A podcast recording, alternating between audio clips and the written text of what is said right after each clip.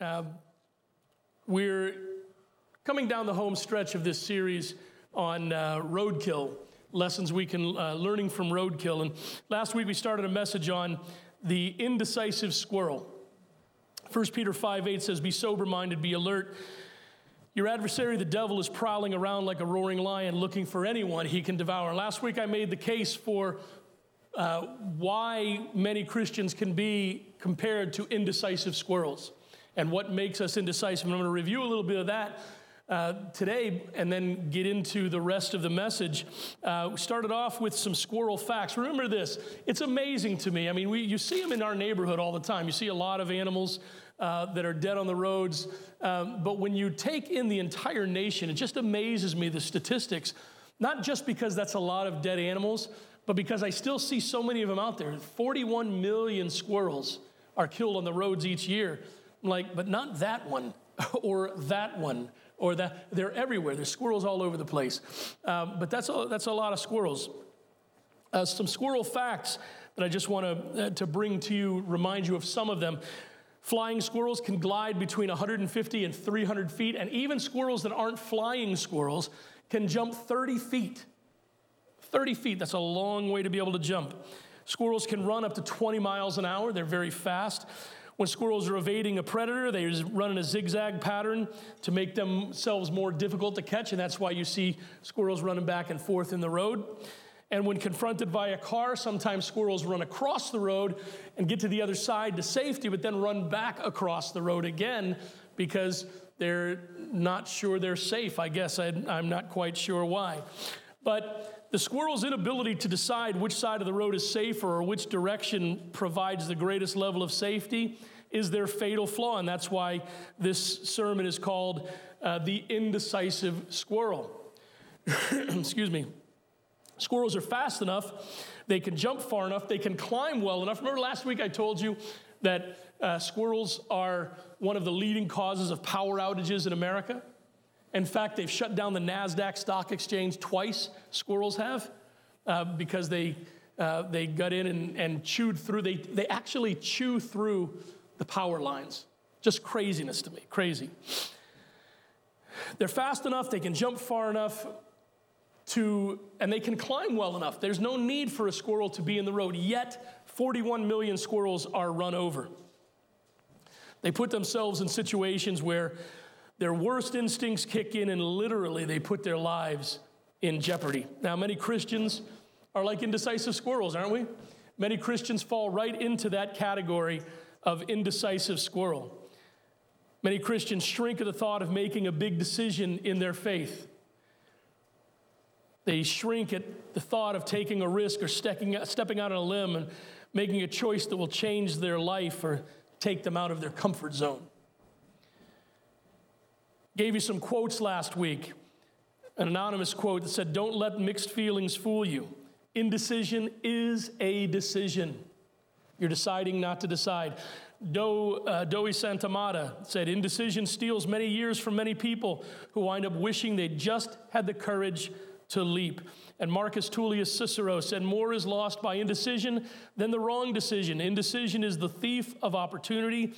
Don't let it steal you blind.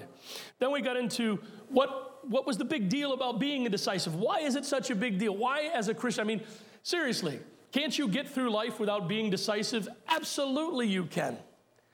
But what kind of life is it going to be and how effective? Remember, we're talking about Christians. This isn't, this isn't psychology self help, okay? This isn't life coaching. This is living for Jesus Christ. What's the danger in being an indecisive squirrel Christian? Well, the first one is it paralyzes your witness. If you're indecisive and you can't make a decision on how to live, who to live for, and what choices to make, and whether or not to live your faith, then you're surely not going to be the witness the kingdom of God needs. Secondly, it prevents forward progress in your walk. You're not going to move forward in your walk with Jesus Christ if you can't make a decision. It weakens our resolve as a follower of Jesus. When we become indecisive and we live as followers of, of Jesus indecisively, then quitting and walking away becomes much easier. Excuses begin to make much more sense. And I think the way that manifests itself in our lives practically is when a Christian becomes indecisive and starts falling away, they begin to gravitate towards Christians just like them. And they start to gravitate towards Christians who have every excuse in the book why they aren't in church. They have every excuse. I mean, let's be honest. This Sunday is not the Sunday to use the excuse, I woke up late, right? Because you got an extra hour of sleep. That excuse is saved for the fall. Now, this morning, I think it must have been about 6:30. Um, East Longmeadow is famous for a horrible power grid. There's two things that East Longmeadow, if you, if you live in this town, you know to be true.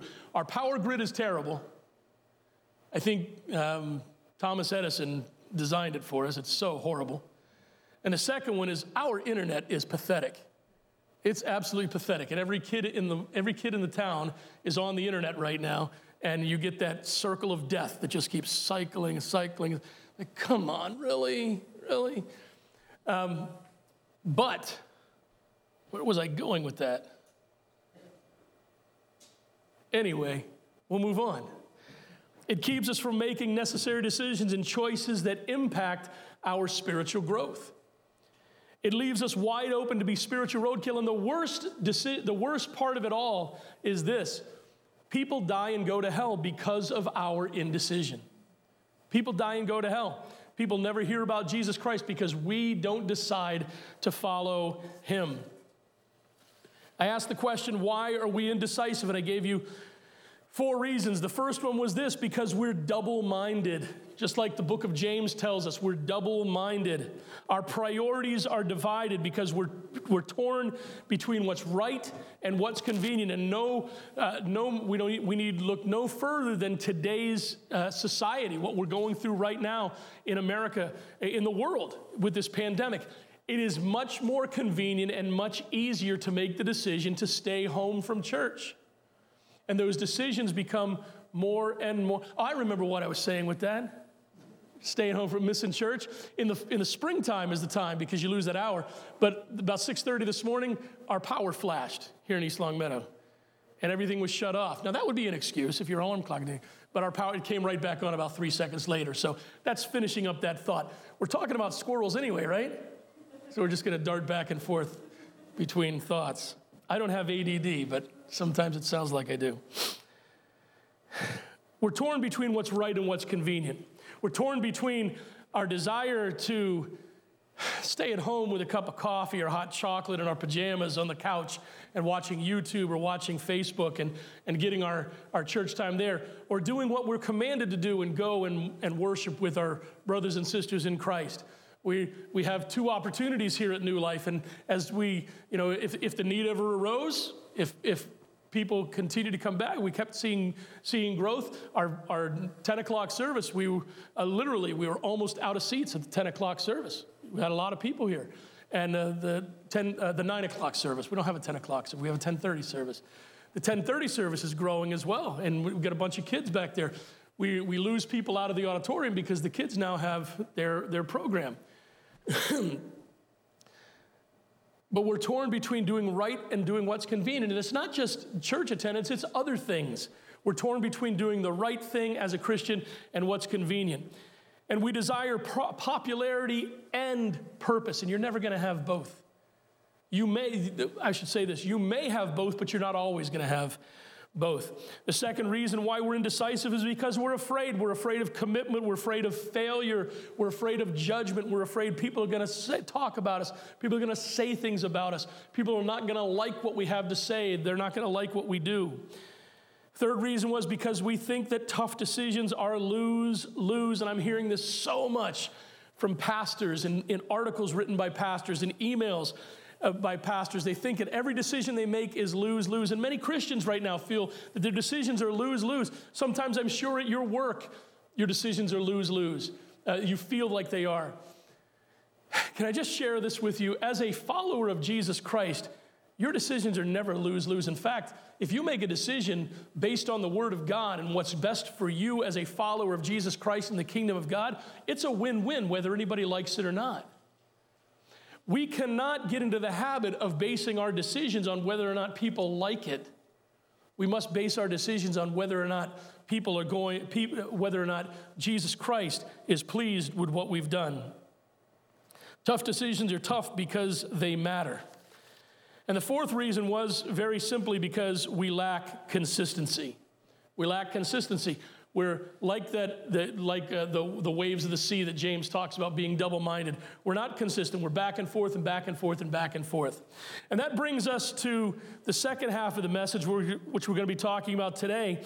How can you become a decisive follower of Jesus? How can you become a decisive follower? What goes into it, and what do you have to do? What decisions do you have to make? What stands do you have to take? What mentality do you have to adopt to become a decisive follower of Jesus? It's important. Remember, going back to the beginning, all the all the the the, the things that everything that's on the line, and most importantly um, I, I, think they're one and 1A. Your personal walk and your personal success as a follower of Jesus, and the fact that other people are not going to hear about Jesus and going to die and go to hell. Man, those are two heavy duty reasons to learn how to be a decisive follower of Jesus. So, how can you be a decisive follower?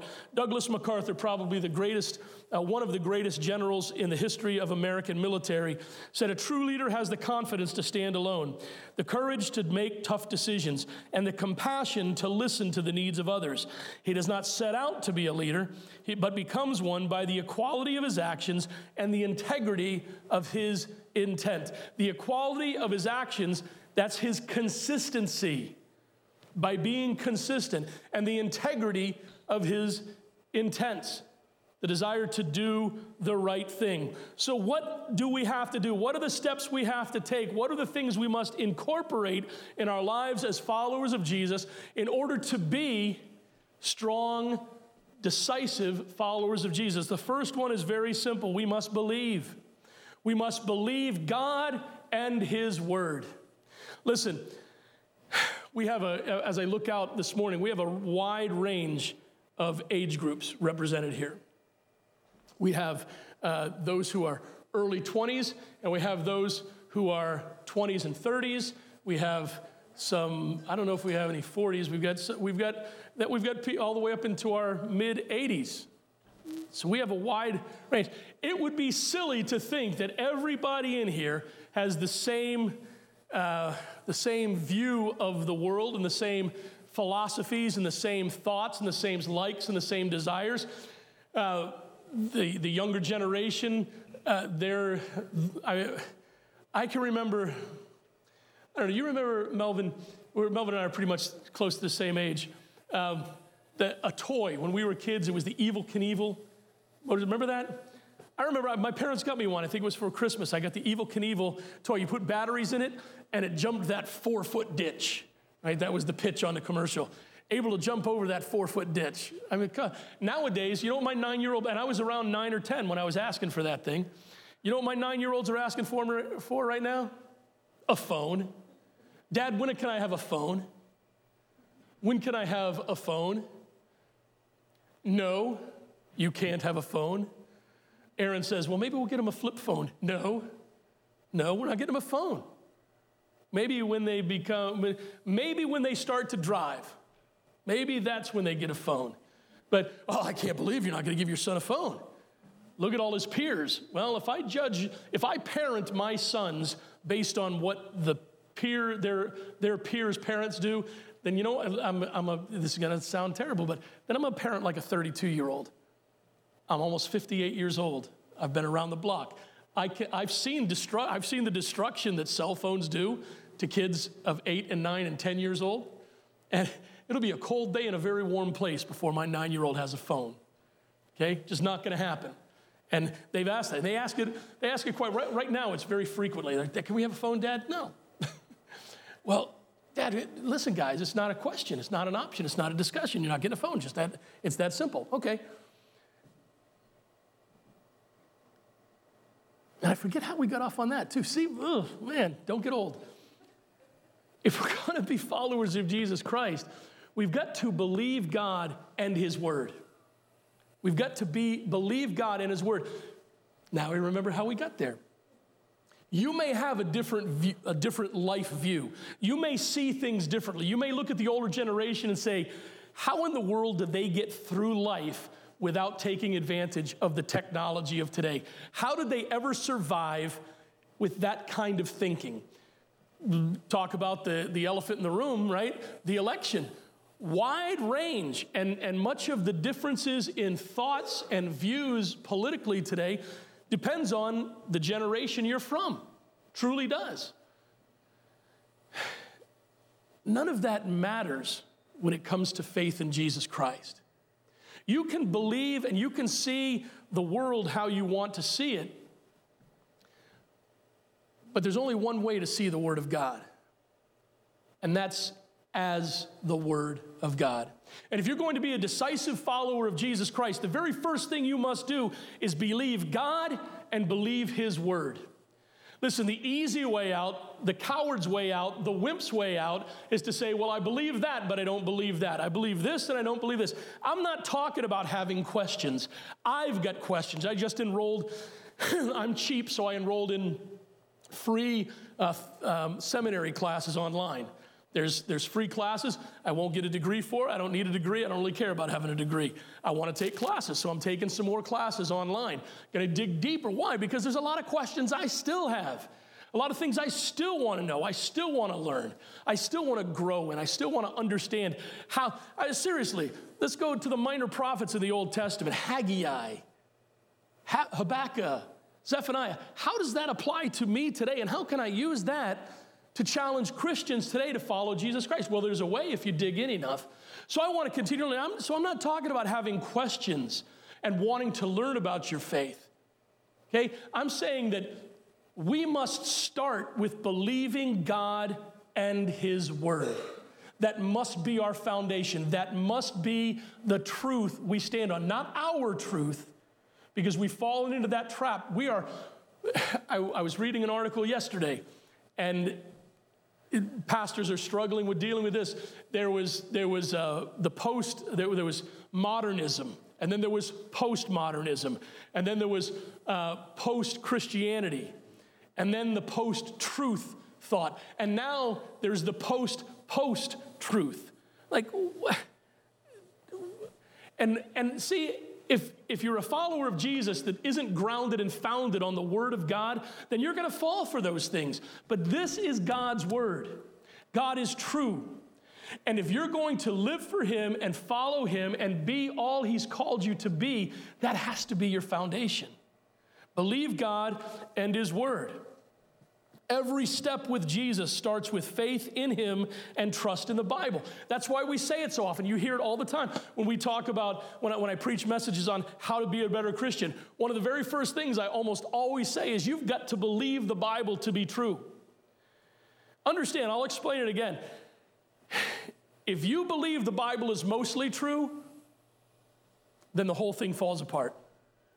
If you believe the Bible is partly true, the whole thing falls apart. Because if that part isn't true for you, but that part is, well, who's to say the part that you think is true for me is not true for, for them? It's, you may not like it, you may not understand it, you may not be able to explain it, but the fact of the matter is, if you're going to grow as a follower of Jesus Christ, you've got to start with the fact that the Bible and God are true. Listen, I know that, that there's, listen, you can then, you can then take the Bible and apply it to your life situation. I think there are, listen, I've talked with a lot of people from a lot of different, and I'll, I'll, bring politics into it here, not taking a political stand, although I do believe that you should go out and vote if you haven't voted already. I'm not going to ask you if you voted already, but if you, if, I, am going to vote on Tuesday, and uh, uh, I won't, oh, I will tell you who I voted for. I told the first service who I'm going to vote for. I'll tell you now. I believe, you ready for this? I believe that Clayton Kershaw did enough in the World Series to earn my vote. He's a lefty on the right team. I'm kidding, he's not 35, so he can't run for president. But I was just being trying to be funny, and it's humorless right now, right? Listen, I believe, I believe with all my heart that you can take the Word of God, and if you apply the principles of the Word of God to your life and your situation, I believe you can find principles from the Bible to be on either side of the election. Now, not every, listen, if you think you've got the perfect candidate, you're a fool because there's no candidate that's a perfect candidate. And if you think you agree with your candidate on everything, you're a fool because they're lying to you to get your vote. But what we need to do is take our principles that, that matter to us from the Word of God.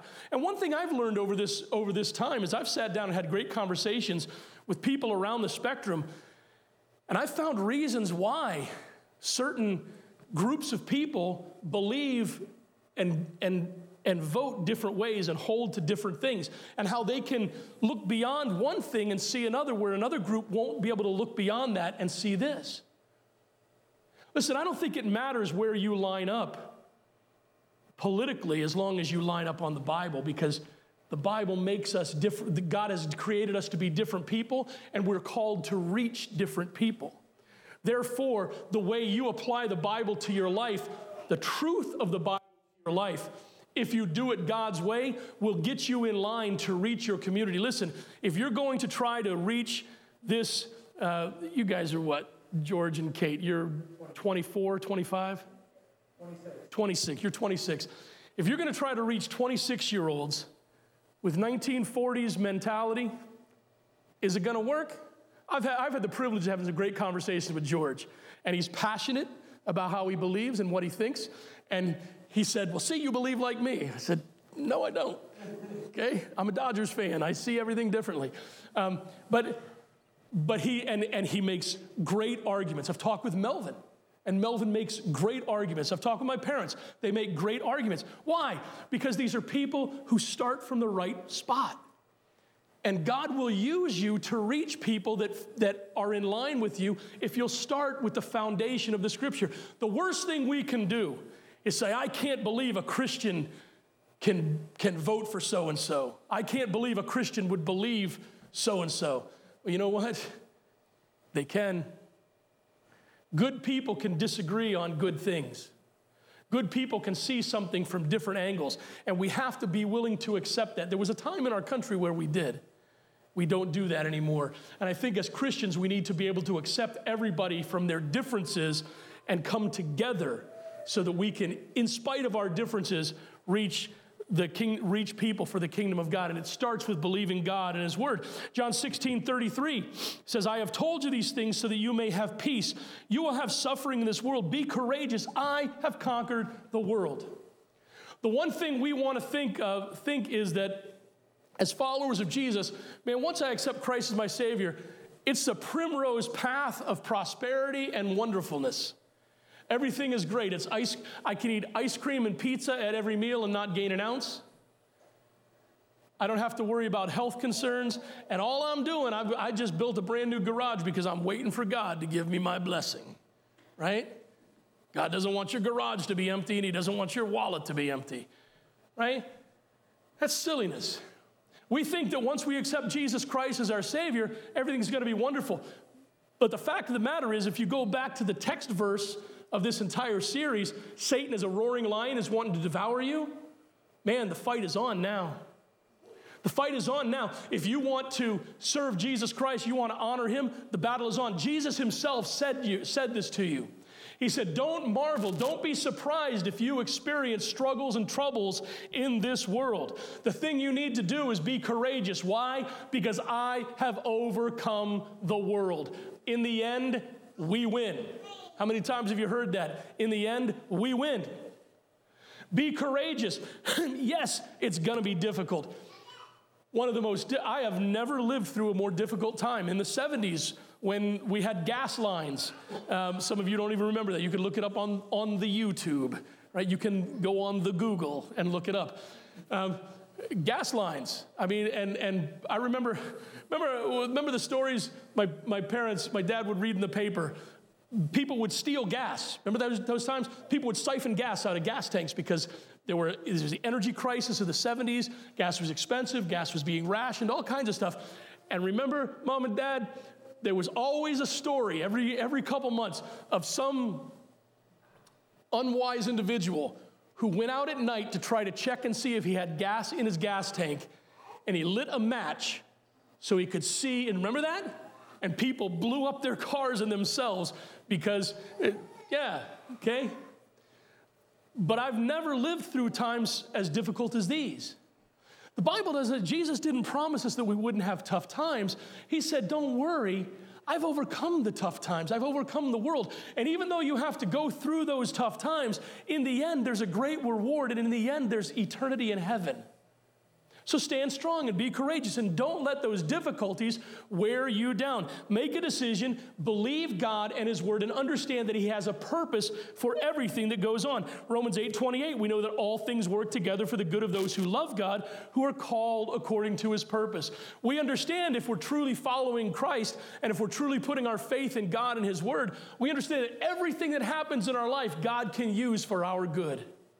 Everything in life God can use for our good, and He is using for our good. Some of the things He does is just, they, they just come your way. Some of the battles and struggles you face just to make you stronger, just to harden you to battle, and to make you a stronger, more valiant, more powerful Christian, to learn how to use your armor, to learn how to stand in the difficult times even when the difficult times aren't that difficult or when the difficult times are terribly difficult. I think the most, the, the, when I see people fall away, it's not the big struggles that kill people. It's not the big struggles that, because we look for the big struggles, right? We look for the big attacks. It's the ones that chip away at us every day, every day, every day. The things that chip away at us, the things that beat on us, the things that wear us down. And eventually they wear us down so much that we just walk away. We don't have the strength to stand anymore. Paul told us that everything works together for our good. Philippians 2:13 for it is God who is working in you both to will and to work according to his good pleasure. God is working in you. Even that song we sang, Waymaker, even when I don't see you, you're working. Anyway, even though I don't feel you, feel you, you're still working. You never stop. You never stop working, right? God is always working. That takes faith. That takes belief in the Word of God that it's true and that God's promises are true, even when you don't feel it. I know every one of you wakes up every morning to the bright sunshine shining in your face with a fresh cup of coffee or whatever it is you use to get your morning started, and everything is wonderful and beautiful, and your life has no problems, right? That's the way everybody's day is. Nobody has struggles, right? Wrong. We all have struggles. We all have difficulties, but the key to being a successful follower of Jesus is that we see those difficulties as having a purpose in the plan of God for our life, and that He's going to use them to make us better and stronger for Him. The second thing is this we must adjust our worldview. We must adjust our worldview. The problem with many Christians and those indecisive squirrel Christians is that we see life and the world through human eyes and not spiritual eyes. This determines a worldview that is not centered on God and the Bible, just like the first point. We see the world through human eyes, not through spiritual eyes. That causes us to be afraid. Listen, I'll be honest with you. I think, I, I think that, in my own personal opinion, I think the trouble has just begun.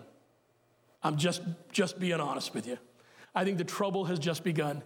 When we have armed militias from both sides of the political spectrum, and then armed people that aren't even on the political spectrum, but they just, just want to cause mayhem and havoc, I don't think that ends because of an election. I think it begins. So I think there's tough times ahead. And, and those those struggles and those difficulties and those anxieties that are being displayed in people's from people's from their, their inside attitude is because of their worldview, because they see the political climate and the political decisions as the key to victory and the key to a better society. As followers of Christ, we can't get caught in that trap. Listen, I believe it's important to be a good citizen. I believe it's important to be involved in what's going on. I've shared with you before how I, I, uh, I'm involved with, the ed, with my, my son's education system. I'm, I keep tabs on them. They know that I'm here. And if I disagree or if I agree, I'm not, I'm not just one side. I give them applause and kudos. I think if you, if you, if you tell them that they're doing a great job. When they're doing a great job, they're more likely to listen to you when you say, hey, listen, I think there's a challenge here that we need to, to, to look at. So I think being a good citizen, paying your taxes, getting involved in those kind of things, even being part of government, I think is great. God calls some people to be part of government. I have no problem with that.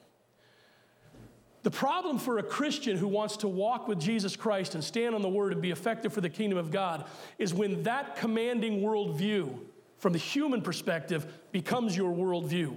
When you don't see your role in government or you don't see your role as a, as a citizen, as being a good Christian working for the kingdom of God, trying to affect others and trying to affect uh, the morality, trying to affect decision making for the kingdom of God, and using every opportunity to share your faith. God has gifted and talented us in every area, and if we're going to say that, if we're honestly going to say that God has gifted and talented people for every, every work in this world, then we have to accept the fact that God has gifted and talented some Christians to be good politicians. I know that sometimes seems like an oxymoron, right? Good politician. And maybe it is. Melvin always tells me he's not a politician. I appreciate that. He's a public servant. But there's, listen, we're much better off with people with biblical morality and, and, and wholesome worldviews making decisions than we are with people that have anarchist world. Anyway, let's move on from that. In order to be a decisive follower of Jesus, we must be centered on what we believe is truth and the ultimate plan for humanity. Only then will, be, will we, we be able to make decisions that truly follow God's path and matter for the kingdom of God. Ephesians 5, verses 15 and 16 say, Pay careful attention then to how you walk, not as unwise people, but as wise, making the most of the time because the days are evil. In the Old King James, that phrase is re, uh, uh, redeeming the time because the days are evil, redeeming the time, making the most of your time. Our, our mission is to make the most of the time that God has given to us on this earth with the purpose of reaching people with the gospel and sharing Jesus with them. Being good citizens, being good workers, being good bosses, being good neighbors, all with the purpose of showing Jesus Christ to a world that needs him. We're not called to be people that stand on a soapbox and hand out tracts and say, the end is near, the end is near. We're called to be people that live the principles of the Word of God every day. Why? Because we believe the principles and the truth of the Word of God. That comes out in the way we live, in the way we conduct ourselves, the way we work, the way we interact with other people, and it gives us the credibility with them to share our faith. And by sharing our faith, we win people to the kingdom of God. Second John verse 7 and 8 say many deceivers have gone out into the world they do not confess the coming of Jesus Christ in the flesh this is the deceiver and antichrist watch yourselves so that you don't lose what we've worked for but that you may receive a good reward you know what that verse is saying many people will use that verse and say oh see see if we don't stay close to Christ, we're going to lose our salvation. That's what John is saying. That's not exactly, that's not at all what John is saying. Because if you go to other passages of Scripture like we did last week, it's very obvious. The Bible teaches very clearly, without any question, that we are eternally secure in Jesus Christ. So, what is John saying there? John is saying this. He's saying this to, to Christians, to children of God. He's saying it to the church. He's saying, Church, make sure you walk close to Christ. Make sure you stand firm in what you believe. Make sure you stand strong in the truth of the Word of God because tough times are coming. And when those tough times get here, we want to make sure we don't lose one. What have we won? We've won people to the kingdom of God. But what has happened? Let's take our, our present situation. 34% of all Christians, of all evangelical Christians who attended church before the pandemic, have stopped attending or even watching since then. We have lost what we won. We've lost much of what we won. Why? Because we didn't stand on the Word of God because we were afraid for whatever reason.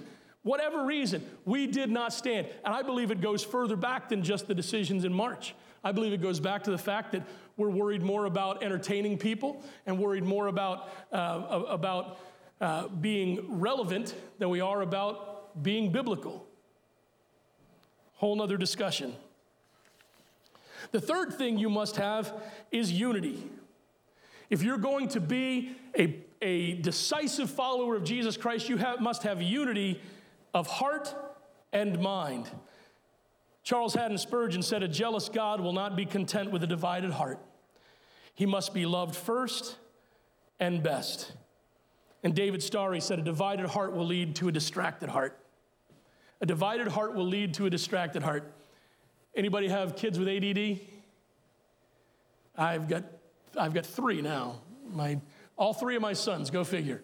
All three of my sons. We went through it with Zach back in uh, when he was in school in the 90s, and uh, whoo, boy, that was crazy. And uh, Gabriel and Michael, whoa, boy. And now that they're home in homeschool, whew, especially Gabriel, because Gabriel is, is hyper vigilant as well. And wow, man, I, I go in quite often and check and say, I'll walk in and they've got the lap, they've got the, the, the laptops from the school, and we bought them headphones because I don't want to hear, you know, from both ends of the house. I hear a, a fourth grade science lesson and a fourth grade math lesson because they're in different classes. So they've got headphones, and I'll walk in, and Gabriel is sitting on the floor. The laptop is on the desk. He's sitting on the floor and he's drawing something. And I say, Gabriel, what are you doing? He said, oh, I'm listening to my science class. I'm like, he said, and then I'll walk in later and he's got one of the cats in the chair with him. And then I'll walk in later and he's got the little dog in there with him. And then he just comes walking out and I say, Gabriel, what are you doing? He says, I don't know. oh. And then we get an email from the teacher. Hey, did Gabriel wander away? No lie. We get, te- we get we've gotten several emails this year. Hey, did Gabriel forget that he's got a class? Yes, he did. yes, he did. Because he's he's just he's just distracted. And that's you know, that's that's why that's why they have paraprofessionals in school to keep kids on, on task. Many times that describes us as Christians, doesn't it? We have ADD spirituality. We're here and there and over there and over there and everything. And, and when God is trying to sit us down here to teach us this lesson, when He's trying to teach us math, we're over at gym class. When He's trying to teach us science, we're at my favorite, lunch. Right? And we're always doing something else. We're bouncing from thing to thing to thing to thing when what we need to do is be united in our heart and our mind. A united heart and a united mind breeds a united purpose. Proverbs 3, 5, and 6 says, Trust in the Lord with all your heart, with all your heart. Do not rely on your own understanding. In all your ways, know Him, and He will make your paths straight. The word all is there is used in that verse twice. All means all together, all unified, all one. If you are all one in your heart and all one in your mind and all one in your purpose and it's all united, then God will be able to direct your path. Why? Because you're not you're united in his way, in his purpose. That's what he wants. If you want to be a decisive Christian, you must be united in your heart and in your mind. Psalm 86, 11. David said, Man, this one is this verse is so cool says, Teach me your way, Lord, and I will live by your truth. Give me an undivided mind to fear your name. When was the last time you prayed for an undivided mind? When was the last time you prayed for an undivided heart? When was the, the last time you, you prayed for an undivided purpose? Hey, listen, I think that's a pretty cool prayer for those of us who are married to pray. God, give me an undivided heart for my wife. Listen, it's no, it's no lie. Did I, did I show you this hat? Did I mention this? Melvin and Suzanne weren't here. So, did I mention that the Dodgers won the World Series? There's a point to it, other than the fact that I just like to say that. There's no, it's no secret to anybody that knows me that A, I love baseball. Okay, my faith is first, my family is second. In fact, I have a t shirt that says God first, family second, then the Dodgers. It actually says that on the t shirt, okay? So God is first in my life, my family is second, and then I love baseball.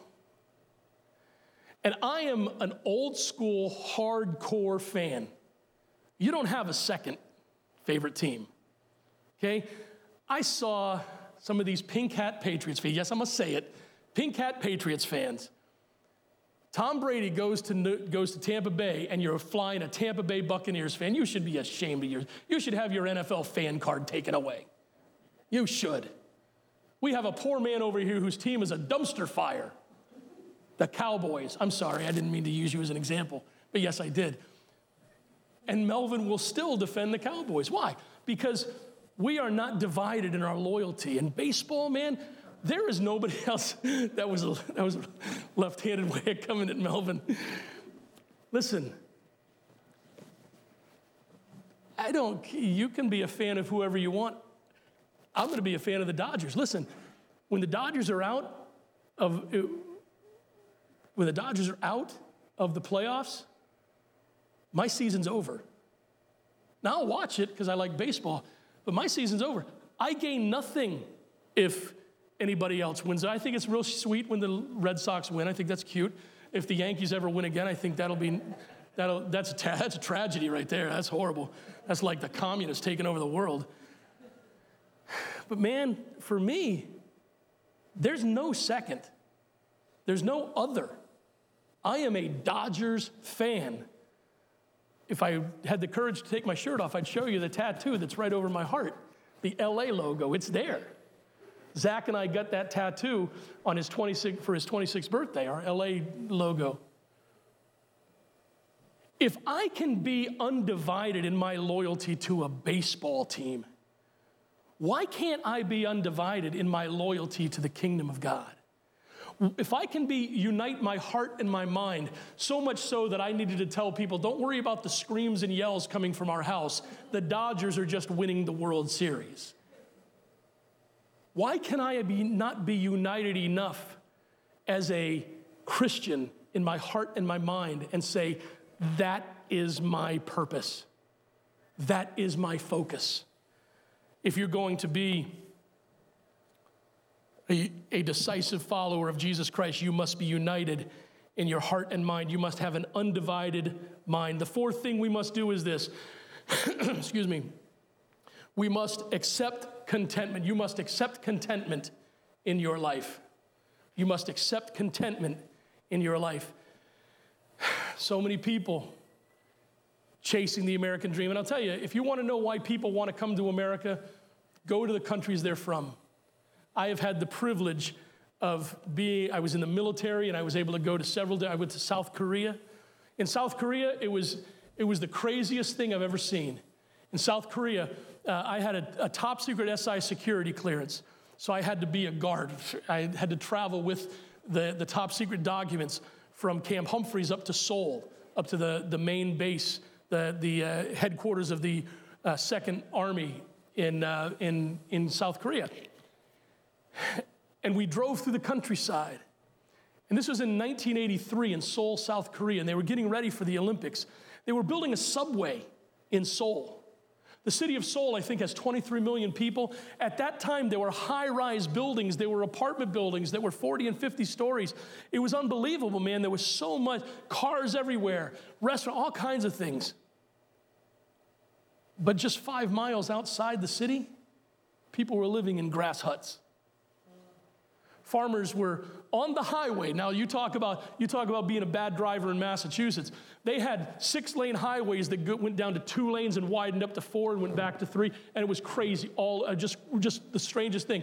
But when you're driving down the highway doing 65 or 70, here's a farmer with his wagon full of hay with wooden wheels that he's pulling with a tractor on the highway while you're zipping by. It was unbelievable to me to see the difference. So, if you want to know why people come to chase the American dream, it's because of where they come from, because of what they have and what they don't have. People still live in mud huts. People still struggle. We don't understand. Talk to, to uh, Craig Alsop, our missionary with Manna. Talk to Craig Alsop about the mission of manna and how children in this world still eat one or two meals a day, and that meal is chicken and rice. And here in America, many of us dec- try to decide what we're going to have for lunch after church before we're even ready to go. we have so many options. You see, we've lost, many of us, and many of us as Christians have lost the ability to be content. And we're always chasing a dream. Like the, that, what's that kid's Disney movie? George, come on, you got to know it, right? Rapunzel, is that it? Rapunzel? And uh, they go into the tavern and they sing the song, I've Got a Dream, I've Got a Dream, I've Got a Dream. It's so funny. It, you'll see it, you'll see it. It's a great, it's a, it's a great scene, uh, right? But we've, we've lost the ability to be content, many of us as Christians. And that contentment, that, that lack of ability to be content, has caused us to be discontented in our faith. And we're constantly chasing something that we'll never have when we just need to realize that having what God has provided for us needs to, breed, needs to breed contentment in our lives. That doesn't mean we need to accept mediocrity. What it, what it does mean is that we must accept that this is what God has for me right now, and I will live in what God has for me right now. I will not look up, I will not look away, I will not cast my eyes on other things. I will focus on what God has for me right now. And as I grow in Him, He will grow my vision. As I grow in Him, He will grow my responsibility. As I grow in Him, He will grow my prosperity and ministry, not necessarily necessarily my bank account. That's not what we're talking about. He'll grow my prosperity in ministry. A church that is focused on Him is the church that will continue to grow in the prosperity of reaching and growing people in Jesus Christ. And if we as Christians will accept contentment that this is where God has me now, then we will learn the lessons that He has for us now so that when it's time for Him to move us to the next place, we will be ready to go. We just got the report from our sons, their, edu- their, their, their, uh, the results of their testing. We were very encouraged. Gabriel and Michael, man, so far behind because of the, the, the, foster care system. So far behind. In fact when they when they when we sat down with the teachers in kindergarten they said what are your goals for your boys this year? And we we had talked about this. We said listen our goals is that our sons understand and learn how to make friends Kindergarten is not the place I expect them to learn how to read right now. Maybe that's what you want for your child. Maybe your child's ready for that. My sons have been, have been, uh, they've been cut off from the world because of the foster care system. So I want, just want my sons to realize there's other kids out there like them and to get to know and learn how to be social. And once that happened, now I am proud to say, my wife and I are proud to say that our boys are both on grade level right now. There's work to go. There's work, there's, there's, they're, they're lower grade level. But man, those two champions have worked their hearts out and they have worked hard and they are on grade level right now. I am so proud of them. You know how they got there?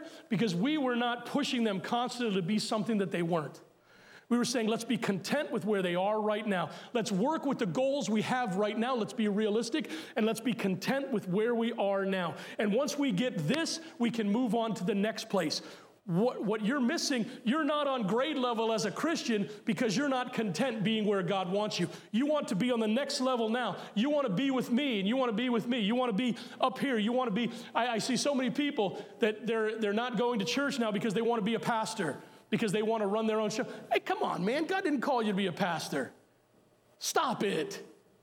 Be content where you're at. I want to lead worship. Well, God didn't call you to lead worship. Be content where you're at. If you're content where you're at, man, you will, you will provide your valuable service to the kingdom of God. And the kingdom of God will come together in unity and power and authority. And we will do great things for God. And people will come to know Jesus Christ as their Savior. And we will turn this area around for Jesus Christ. But we've got to learn to be content where we're at. Paul said, having food and clothing, let us be content. I have what God has given to me. Let me be content here and wait until God moves me to the next place. Acts 14, 22 says, Strengthen the disciples by encouraging them to continue in their faith, by telling them it is necessary to go through many hardships to enter the kingdom of God. Hebrews 13, 5, Keep your life free from the love of money. Be satisfied with what you have, for he himself has said, I will never leave you or abandon you. He's always going to be with you. He's there with you in the tough times, He's there with you in the exciting times. He's there with you when it's time to learn the lesson, He's there with you when it's time to move on.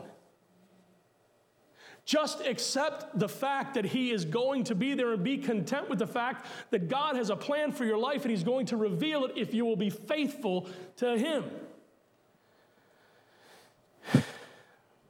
The fifth thing is this decide. Decide on your path and your purpose. One of the, one of the most difficult things, and I, I think it's a product of society. I could sit down and talk with um, the younger generation, those of you who are under 40, and I could sit down and I could talk with you. And it's a very different, it's a very different dynamic, I'll tell you. It's a very different dynamic talking with young people today my generation was, was different than my parents, but not that much different. I mean, my parents, their generation went through the end of the Depression and then, uh, well, most of the Depression and World War II and the 50s, and, and it wasn't like Happy Days and Fonzie and all that stuff. But it was very, my generation wasn't that much different. I mean, we had TV, you know, that was, and, and TV wasn't, it wasn't, the, the, TV back then wasn't great shakes, man. It was, it was, you know, I was the, I was the kid that got to hold the rabbit ears. Oh, John, a little more over to the right side there. Um, but nowadays, things have changed so much that when life is changing all around you, it's very difficult to be centered and focused because there's a new opportunity literally almost every day, every week, there's a new opportunity to get involved in, in something. And technology continues to go. And that's why I'm a huge, this is, this is not part of the message, I'm a huge advocate of trade schools and learning a trade because as, as things change, man, you got a trade, you can do anything. When the lights go out, you need an electrician. When the water stops running, you need a plumber. You need to get groceries from, you need to get the corn from Iowa to Kentucky, you need a truck driver, right? And you can make a good living, a really good living, being in the trades. So there's my commercial for the trades. Thank you very much. But today, it's so difficult, I think, for young people in the young generation to decide on a singular path because there's so many options out there. there's so many different options. As followers of Christ, we must decide on our path and our purpose. And it has nothing to do with your occupation. It has nothing to do with your career path. It has everything to do with your walk of faith. Am I going to follow Jesus Christ or am I not? It's that simple. Am I going to be faithful to the call of Jesus Christ on my life to be a, to be a consistent follower of His, or am I not? It's that simple. Am I going to waver? Am I going to, am I going to jump back and forth? Am I going to be hot this week and cold next week? Am I going to be, am I going to constantly have to confess sin because I can't keep myself out of sin? Am I going to be simply a Sunday Christian and a Monday uh, not Christian? you know, whatever. Decide. Decide on your path and your purpose. While I pursue the career, while I pursue what God has laid in front of me to be a policeman, to be a teacher, to be an executive, to be a businessman, to be a, a, public servant of some kind, to be a mother, to be a father, to be a husband, to be a wife. As I pursue those human pursuits, I will do them as a follower of Jesus Christ looking for God's strength and direction and understanding as I move forward. And I will look for opportunities as I move forward to live my faith and share my faith and be a light in the darkness and be salt in a bitter world. You see, that's what you have to decide on. Not whether or not I'm going to be a missionary to Africa and wear Bermuda shorts and have a monkey sitting on my head. That's not what we're talking about. We're simply talking about am I going to live for Jesus Christ or am I not? And I'm telling you, folks, you can live for Jesus Christ in any situation that God places you in. You can even be a professor at a public university and live your faith. In fact, I wish we had a few more. But it all comes down to the decision that you will make. Will I follow Jesus Christ or will I not? Will the Word of God be the guiding light for my life and my choices, or will it not? As a mother, as a father, will I raise my children to know the Word of God, or am I going to be one of those foolish people that says, I'll let them decide? Try that for a two year old for breakfast. What do you want? What do you want? This morning we made the mistake. We made the mistake. We woke up after our sons. Breakfast was Skittles, Reese's, piece, Reese's peanut butter cups, and M&Ms. Jolly and Jolly Ranchers. Wash it down with root beer. Why? Because they went trick or treating last night. Got a house full of candy. Leave a decision up to a child, and they're going to make the decision that they want to make. You know, they're going to make that kind of a decision. Decide on the path and the purpose of your life, Christian. Make a decision. You've got to decide. It doesn't mean you have to have everything figured out. It doesn't even mean you know what God is calling you to do. Listen, we are, uh, we're, Got to be honest with you, we're doing things on the fly here at New Life right now. If you're watching us on Facebook Live, you may it may look like we got it together because our team back there is running everything, and you're watching this on Facebook, and we got a real nice background and a semi-human looking individual preaching to you. But I'm telling you what, man, during this pandemic, during the coronavirus, we're doing this all on the fly. We're figuring things out as we go. I'm working right now on a plan for our uh, Monday through Friday evening online devotion Bible study things. We're trying to, we're trying to get that lined up, and because this is the way we're going to be for quite a while now, it's pretty clear we're going to be in this for even longer. We need to make sure that we've got things uniform and decently and in order, as the Bible tells us to do, so that we provide for those for our people, so that they can grow in their faith and connect and reach out to other people. We can't do things the way we used to, but we can still do, thing God's way, do, do things God's way. Because we're deciding to follow Him, not follow ourselves. Who are you going to follow? Who are you going to serve? Because you can't stay where you are and still stay faith and still fulfill God's plan. We see this now more than ever. You cannot, we, we cannot do things the way we used to. I think the reason why so much of the church was paralyzed at the beginning of the year was because they expected it to go back to normal in three weeks, right? How many of us did that? I'm just like, well, you know, they said, what was it, 14 days or 15 days to flatten the curve? Was that what it was? And, and then everything's going back to normal. Just give us two weeks. Give us two weeks and everything will be wonderful. And now it's you know, seven months into it, eight months into it, and everything's not wonderful. So we can't do the things the way we used to. And that's okay. Because God is a God that meets every need and meets every situation and wants to prepare us and move us forward in every situation. We just need to decide that we're going to follow His path and His purpose. And we must always be moving forward. Joshua 24 15 tells us this But if it doesn't please you to worship the Lord, choose for yourselves today which will you worship? The gods your ancestors worshiped beyond the Euphrates River, or the gods of the Amorites in whose lands you are living? As for me and my family, we will worship the Lord. Joshua said, Listen, you just need to make a decision. And it's kind of like what Jesus said in the book of Revelations either be hot or cold. Be hot, be cold. If you're hot, I can use you. If you're cold, I can warm you up. But you're lukewarm, and the problem with being lukewarm is you don't think you have a problem. You think you're just okay. Joshua challenged the children of Israel listen, God has fulfilled his promise to us. He's given us this promised land. What are you going to do with it now? Are you going to worship the old gods? Are you going to join in with these people who we just overthrew, who the God of heaven just overthrew and gave us their land? Or are you going to serve God? But make a decision. And my challenge to you this morning is this make a decision. Christian, there's no need to be indecisive.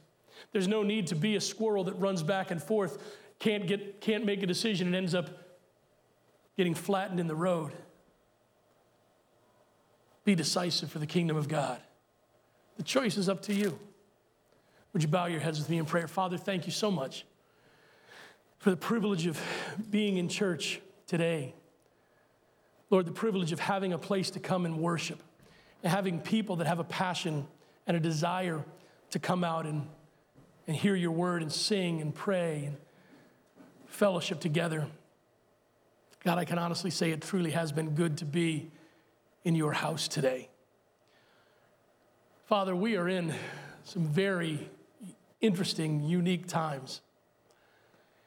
Lord, the one thing that we all have to remember is that it doesn't matter what the situation in the world is, you are still God and you still have a plan and you still have a plan for our lives.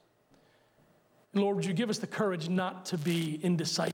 Give us the courage to be decisive Christians, to follow you. No matter what the challenge, no matter what the situation, God, would you give us the courage to follow you? God, I pray for each and every individual that has been here this morning, those who have watched on Facebook and YouTube. God, I pray that the power of your word will reach each and every one of us and challenge us to our core to be better followers of yours. Bless us as we go. May we go with your power and your passion. May we pursue every open door for your kingdom and your purpose. For it's in your name we pray. Amen.